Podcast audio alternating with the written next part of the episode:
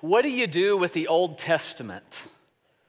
Why is the Old Testament important? The first two thirds of our Bibles. Now, that may seem like a silly question, but it's actually a question that's been debated for the centuries before us, thousands of years. In the second century, one of the church fathers named Marcion, he looked at the Old Testament and the New Testament. And he said that the, the, the God we see in the Old and the New are so different. And he gathered that they were actually different gods, that the God of the New Testament was different and opposed to the God of the Old Testament. And so his conclusion was you don't need the Old Testament. In fact, just leave it in the past, discard it.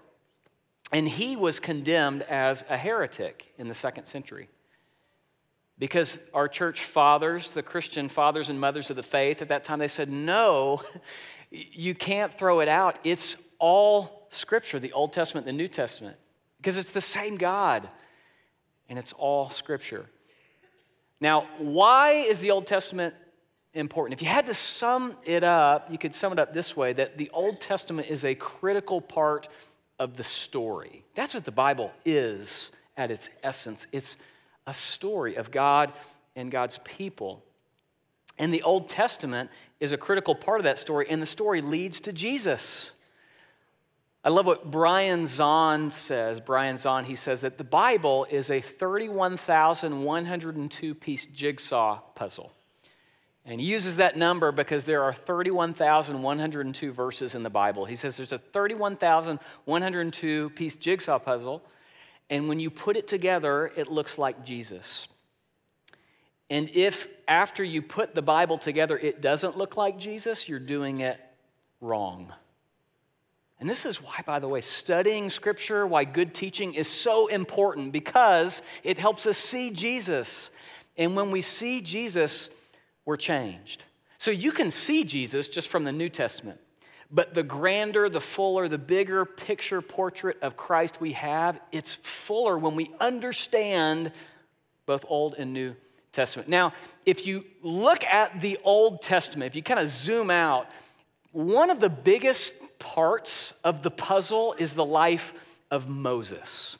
Moses occupies a whole lot of room in our Old Testament. And you could make the argument that next to Jesus, Moses is the most important character in the Bible. He's referenced more in the New Testament than any other Old Testament figure.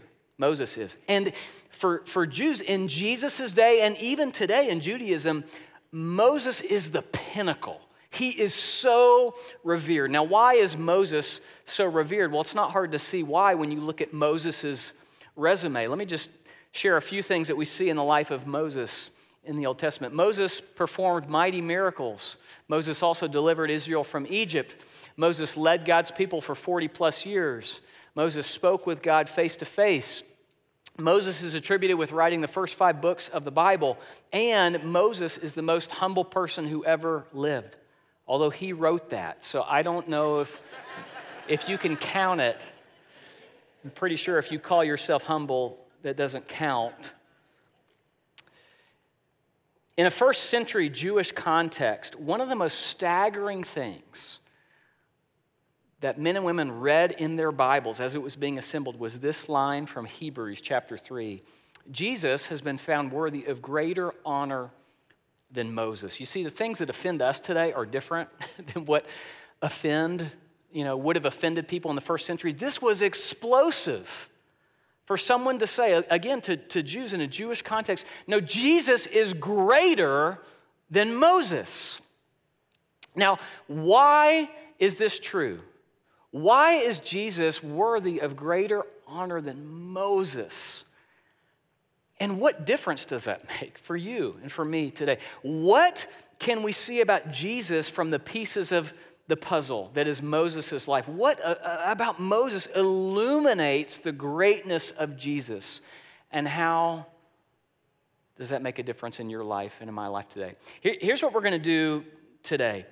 We are going to look at three scenes of Moses' life and you know, this series is like drinking water from a fire hose. Today's like drinking from a waterfall. I mean, we're, we're going to cover a lot of ground, But, but the goal is through these three scenes, we're going to learn about Moses, and, and ultimately, what we want to learn is how Moses illuminates the greatness of Jesus. It's to see Jesus Christ today. That's, that's our goal.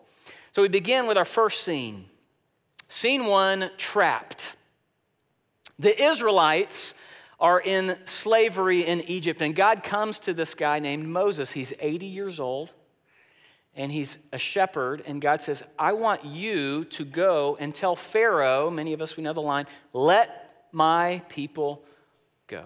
God says, I've heard and I've seen the affliction of my people. And go tell Pharaoh, let my people go. Well, Moses, he does this. Pharaoh does not listen. But eventually, through severe plagues, Pharaoh, he changes his mind. He says, okay, they can leave. But, but he only does that to change his mind again and chase after them. And the Israelites, they're, they're nearing their exit point out of Egypt. And, and just as they're about to leave and they're coming up against the Red Sea, they turn around and the armies of Egypt are behind them. Look at the text. This is Exodus 14. They were terrified and cried out to the Lord. They said to Moses, was it because there was no graves in Egypt that you brought us to the desert to die? They're freaking out, and I get it. I mean, there, there's an army behind them, the Red Sea's in front of them, they're trapped. But Moses, trusting God, Moses, he says this Do not be afraid, stand firm, and you will see the deliverance the Lord will bring you today. The Lord will fight for you. You need only to be still. What an incredible statement. Now, what's required to be still if you're an Israelite in that moment? Think about it. What is required for you to be still? It's trust. To not run, to not panic, to be still. And this is a picture of our salvation, isn't it? God fights for us. We trust in Him. That's why prophet Isaiah will say, in quietness, in rest, in trust is your salvation. So the, the, the, people, God, you know, Moses, he commands the people, he says, Be still, God will fight for you. And then God commands Moses, Raise your staff, stretch out your hand over the sea to divide the water so that the Israelites can go through the sea on dry ground. The wind blows and it pierces through the sea, it divides the sea. There's a wall of water on the right and on the left, and the Israelites pass through, not on wet ground, on dry ground. Can you imagine? I imagine as they're walking through, some of them are looking to the right and left, and maybe they're seeing some of the ocean wildlife. Maybe people are dancing and celebrating. Other people are just walking and saying, Don't look up, don't look, because they're terrified.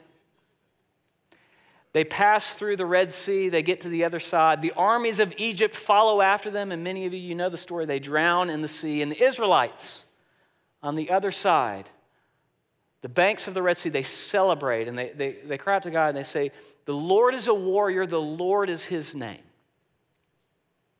And that leads us to our next scene. Scene two golden cows and broken hearts.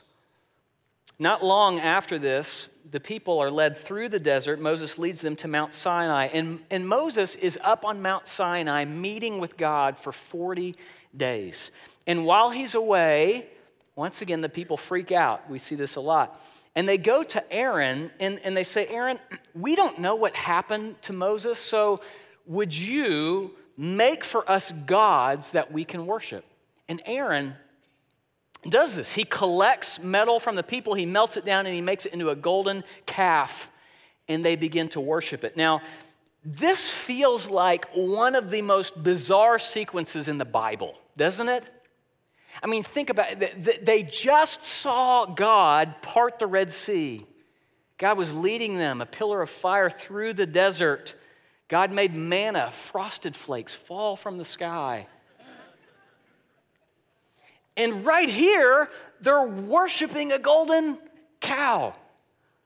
But here's what we need to see Though the Israelites were delivered from physical slavery, they were still in spiritual bondage.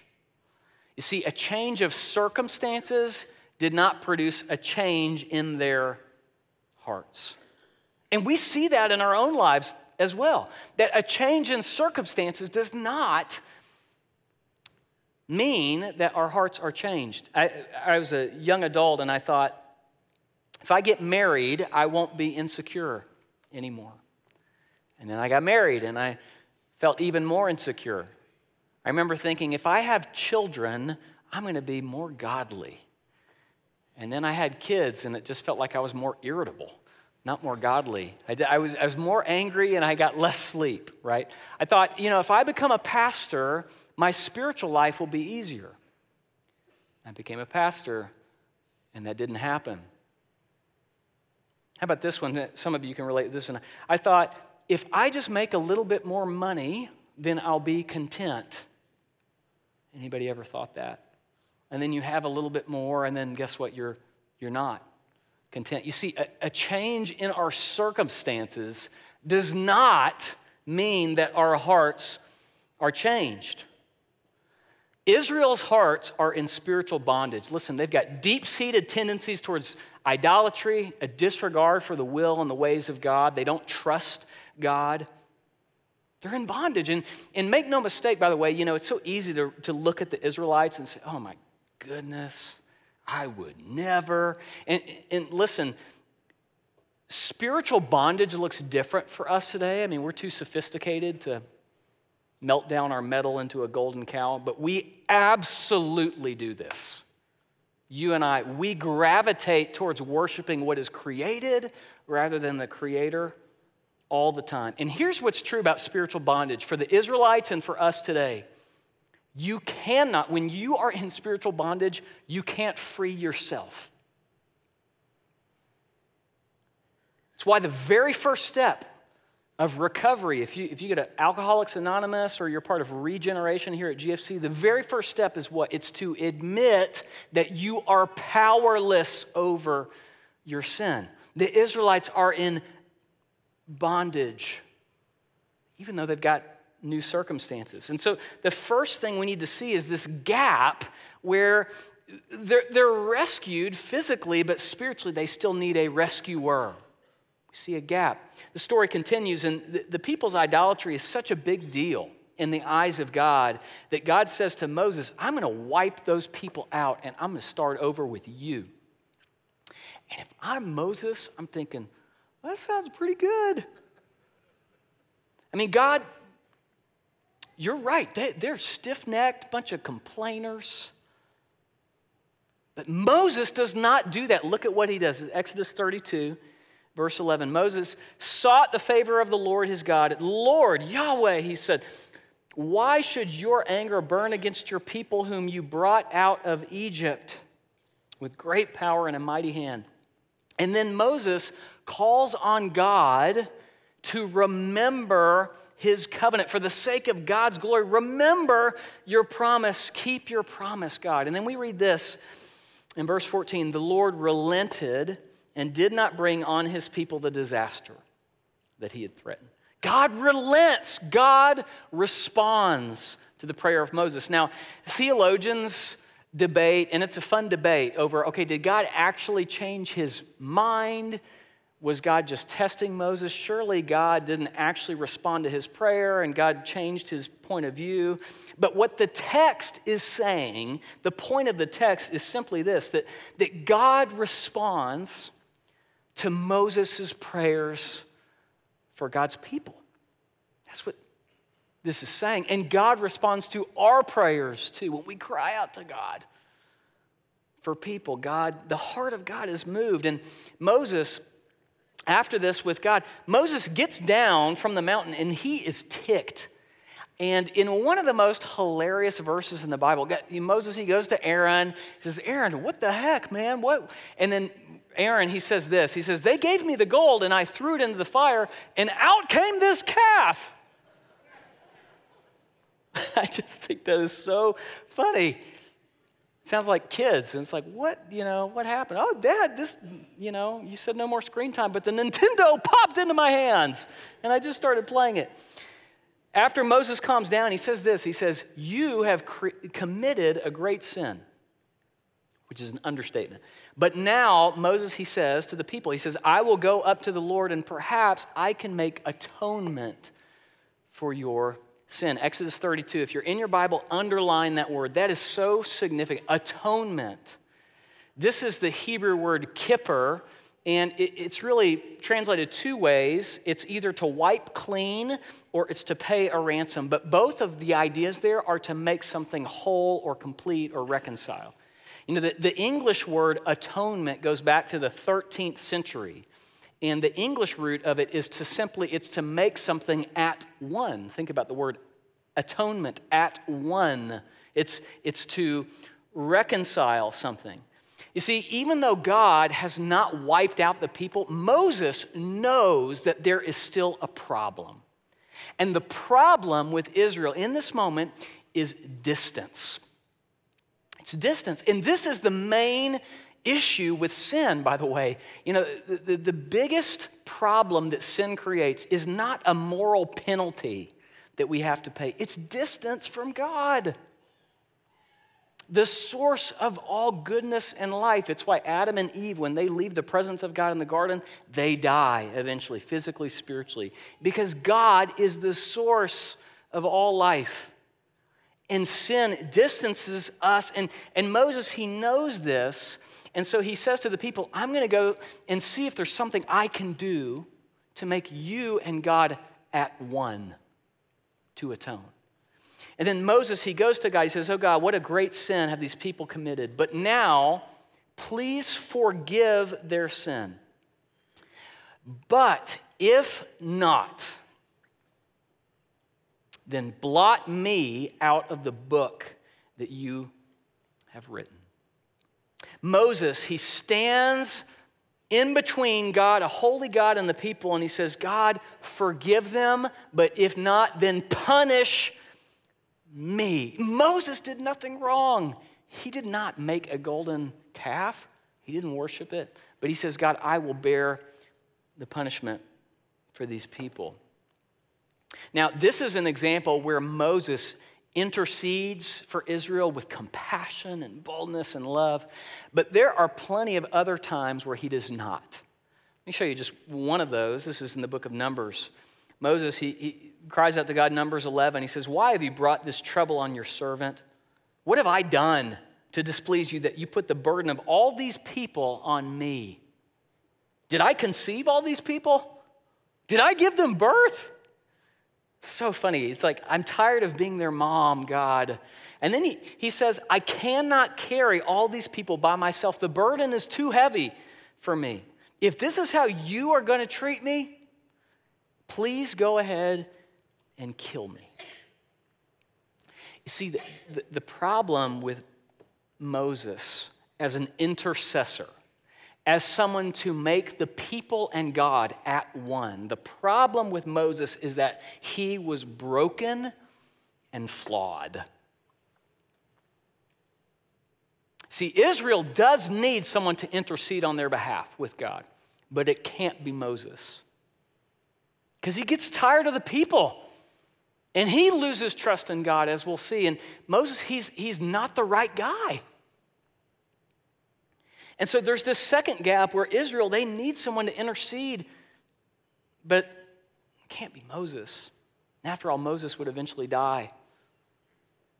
And listen, we too, we need someone to intercede on our behalf. If we, as imperfect people, are going to be in a relationship with a perfect and holy God, we have to have someone standing in the gap in mediating for us. There is a reason why when people encounter the presence of God, they don't say, God, how you doing? They are terrified. Like Isaiah, Isaiah comes into the presence of God, and what does he say? Isaiah says, Woe is me. Because he realizes in that moment all of his sin, and he is in the presence of a holy God. And sin cannot stand in the presence of God. Isaiah, in that, text, he has just been saying of the people of Israel, Woe to you who do this, woe to you who do that, woe to you. But when he gets in the presence of God, what does he say? Woe is me. And this is one of the ways we know we've been in the presence of God. We are more concerned with our sin than we are with everybody else's sin. And the reality is, because of your sin, you have to have an intercessor. You have to have somebody mediating your relationship with God. You know, Moses, he, he interceded for the people, but he struggled. And this brings us to our third scene on the goal line, scene three. You fast forward 40 years, and because of their unbelief, Israel's been wandering in the desert. They're almost to the promised land, but there's another test now. And the test is there's no water. And just imagine more than a million people, most likely. There's no water, they're thirsty, they're crying out. And then God, he responds. God says to Moses, Take the staff and assemble the congregation, you and Aaron your brother, and tell the rock before their eyes to yield its water. Moses, he gathers the assembly together, he gets in front of them, and then he says, Hear now, you rebels. Shall we bring water for you out of this rock? And Moses lifted up his hand and he struck the rock with his staff twice. Moses disobeys. He does not tell the rock to yield water, he strikes it. And water comes out and everybody drinks it, but everything is not okay. God comes to Moses and says, Because you did not believe in me to uphold me as holy in the eyes of the people of Israel. Therefore, you shall not bring this assembly into the land that I have given them. Moses, heartbreakingly, does not get to go into the promised land. Why? Because God says he failed to believe in God. You see, Moses did not believe that God's way was the best way. He took matters into his own hands, and this is always what we do. This is the nature of sin, Adam and Eve in the garden, your sin today. We, we, we don't trust God. We take matters into our own hands. We redefine what's good. And this is what Moses does. And you can even see in this text the pride in his heart. He says, Shall we bring water for you? God is the only one who can bring water out of a rock.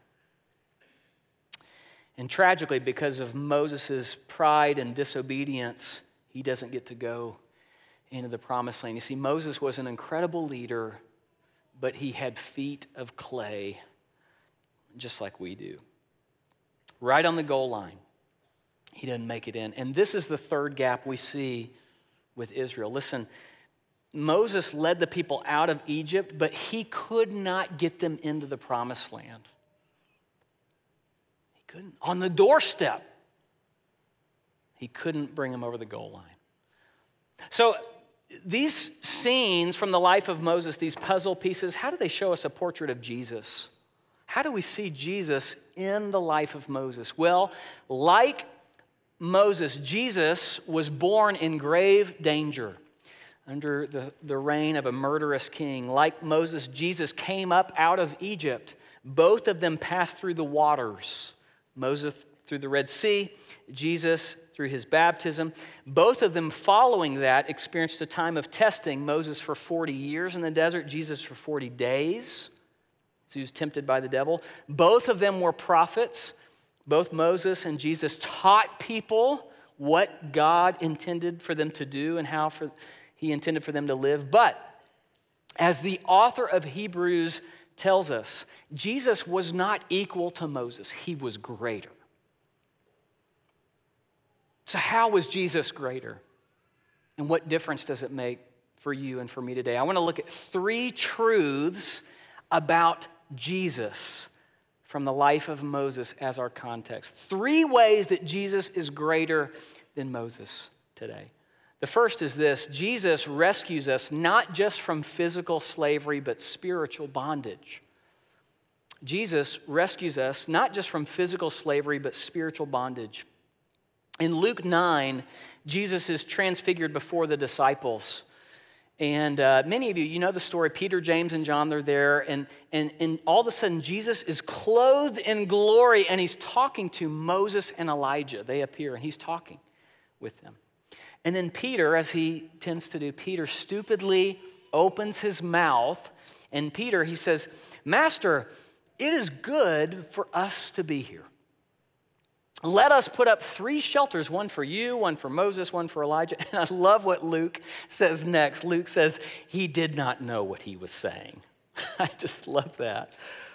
And God, to, to, Peter's, you know, trying to be helpful, God says, No, this is my son, whom I have chosen. Listen to him. Now, if you know your Old Testament, when this happens in Luke 9, there's several things that are striking. First, what does God say to Peter? God says, Listen to him. And that immediately echoes back from what Moses said right before his death.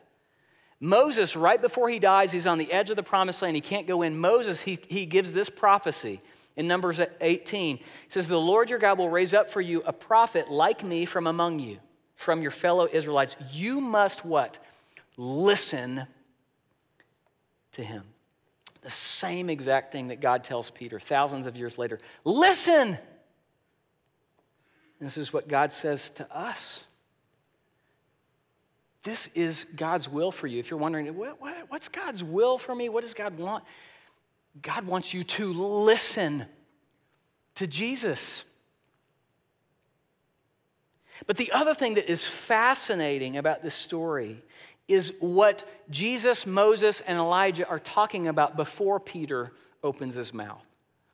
We read this in verse 30 that the two men were talking with him, Moses and Elijah, who appeared in glory and spoke of his departure, which he was about to accomplish at Jerusalem. Now, that word departure, I don't like that translation because that word is the Greek word for Exodus. Jesus was talking to Moses, this is right before he goes to the cross, about his Exodus. Moses knew a thing or two about an Exodus, and Jesus is talking to Moses about his Exodus. Now, what was the Exodus that Jesus would lead? It was not to liberate them from captivity like Moses did when they left Egypt. It was not to liberate them from Roman oppression, and that's what they wanted. What was Jesus' exodus? It was deeper, it was, it was an exodus of the soul. See, Jesus, when he died on the cross, he rescued all of us today, men and women throughout the ages who by faith trust in him. He rescued us from spiritual bondage. He did what Moses could never do. Moses leads the people out of Egypt, and within moments, they're building a golden cow and worshiping it. Their hearts are still broken and busted. Jesus, He liberates us from the inside out.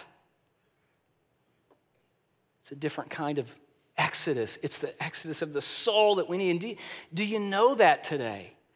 That, that Jesus liberates us not from physical slavery, but spiritual bondage. And yes, that's true of our salvation, but that's true of all of life. Jesus is always in the business of liberating his people. It is for freedom that Christ has set us free.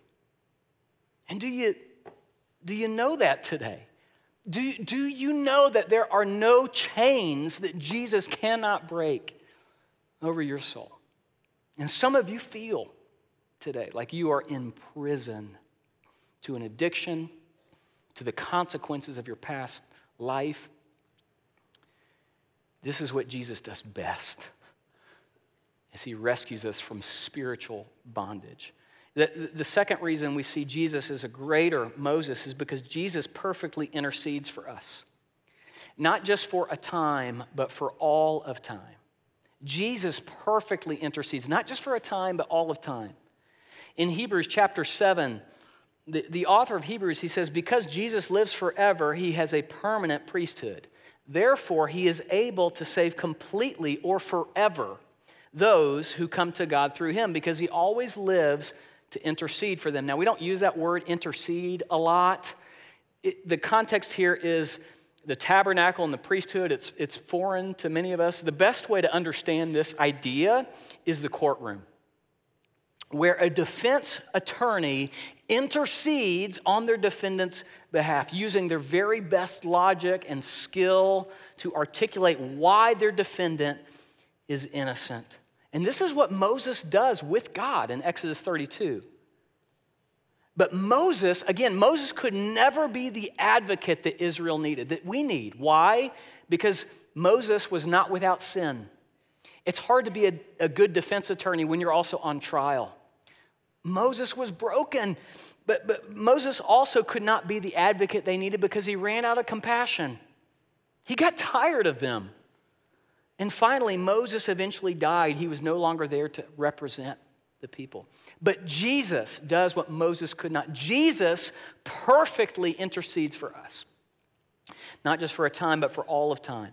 I love that the author says he's able to save completely those who come to God through him. Why? Because he always lives to intercede for them. A lot of times we focus on what Jesus did in the past, and we focus on what Jesus will do in the present. Jesus will come again we don't, we don't focus a lot, we don't talk or think a lot about what Jesus is doing now. What is Jesus doing now? Part of what he is doing is he is interceding for you. By grace through faith, you've trusted in Jesus, and he is at this moment interceding for you. And you say, well, doesn't he get tired of doing that? I mean, like Moses, does Jesus say, God, I'm so sick of these people. I'm so sick of Matt. He's struggling with these same things over and over again. Never, never does Jesus get tired because the text says he always lives to intercede for you. And why is Jesus the best attorney? Because he has the best case. I mean, understand Jesus who died in your place and gave you his righteousness. There is no accusation that can be made against you from the devil, from light, from your mistakes, your own heart, any source of accusation or condemnation, it cannot stand because Jesus, Jesus is defending you. Do you believe that today? Listen, if Jesus is for you, who can be against you? We, we, sometimes we, we say that. Do you believe it to be true? This makes all the difference in the world. If you walk out of here today and you believe that Jesus right now is interceding for you.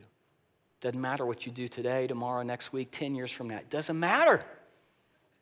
He always lives to do this. And then finally, the, the, third way that we see that Jesus is greater than Moses is that Jesus leads us not just out of spiritual bondage, but into the presence and blessing of God.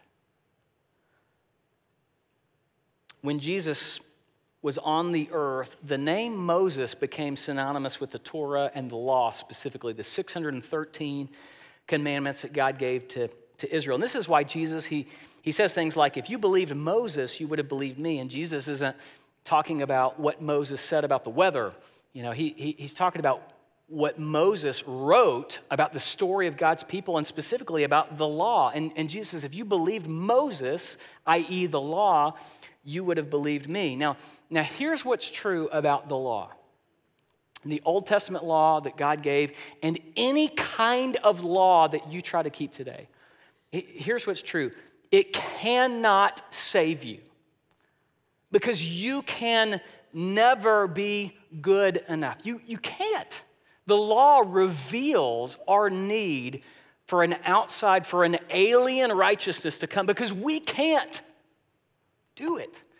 And so, to use the analogy that, that we see in Scripture, the, the law, like Moses, can bring us to the edge of the promised land, but it can never bring us in. I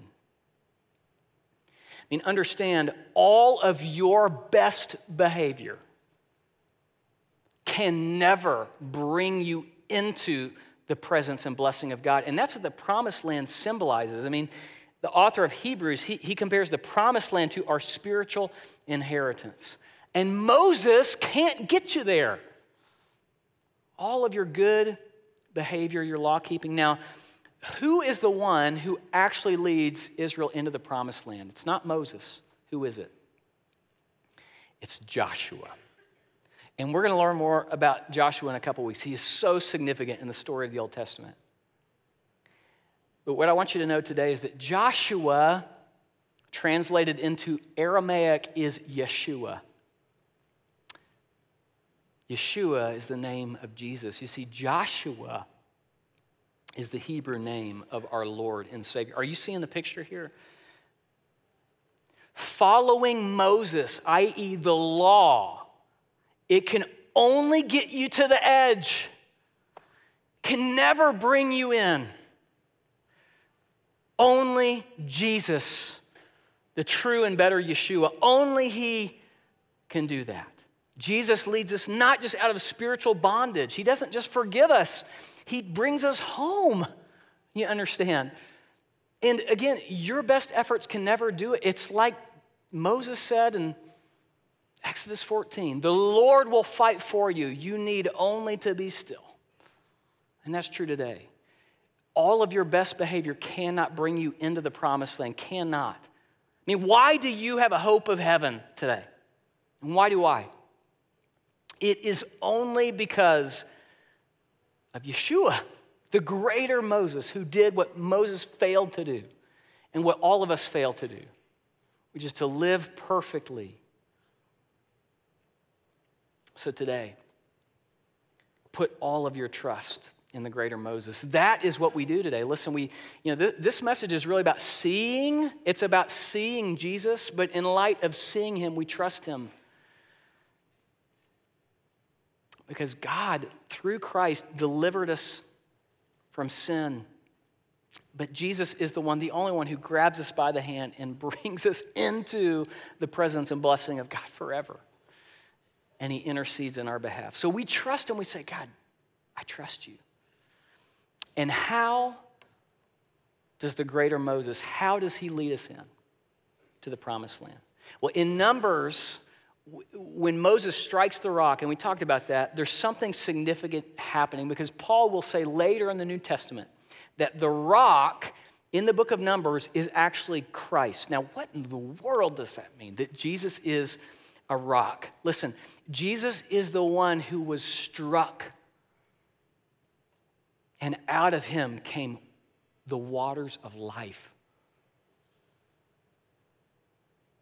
See, the reason that we're able to go to the promised land, to be with Jesus forever, is because of his sacrificial love on our behalf. Isaiah says he was stricken for our iniquities, he was wounded for our transgressions. And like Moses, we were the ones who struck him.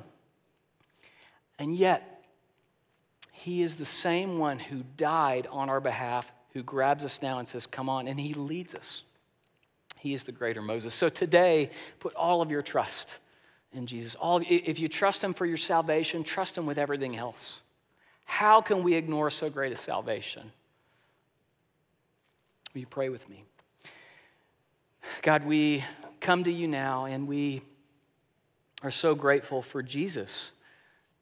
And thank you, God, for the Bible and the way that these connections help illuminate the greatness of, of, Christ. And Lord, I just pray that you would help us today to see you and be compelled to trust you and to live differently. Lord, the places where we're in bondage spiritually, uh, the places where we feel afraid to be close to you, Father, because of our sin. Lord, all of those places, God, help us to see the reality of the greater Moses, and that Jesus is what Moses failed to be. And so, Lord, help us to trust him. God, we sing to you now. We praise you for the cross that Jesus died on our behalf. And we lift our hearts to you, and we, we do this in Jesus' name. Amen.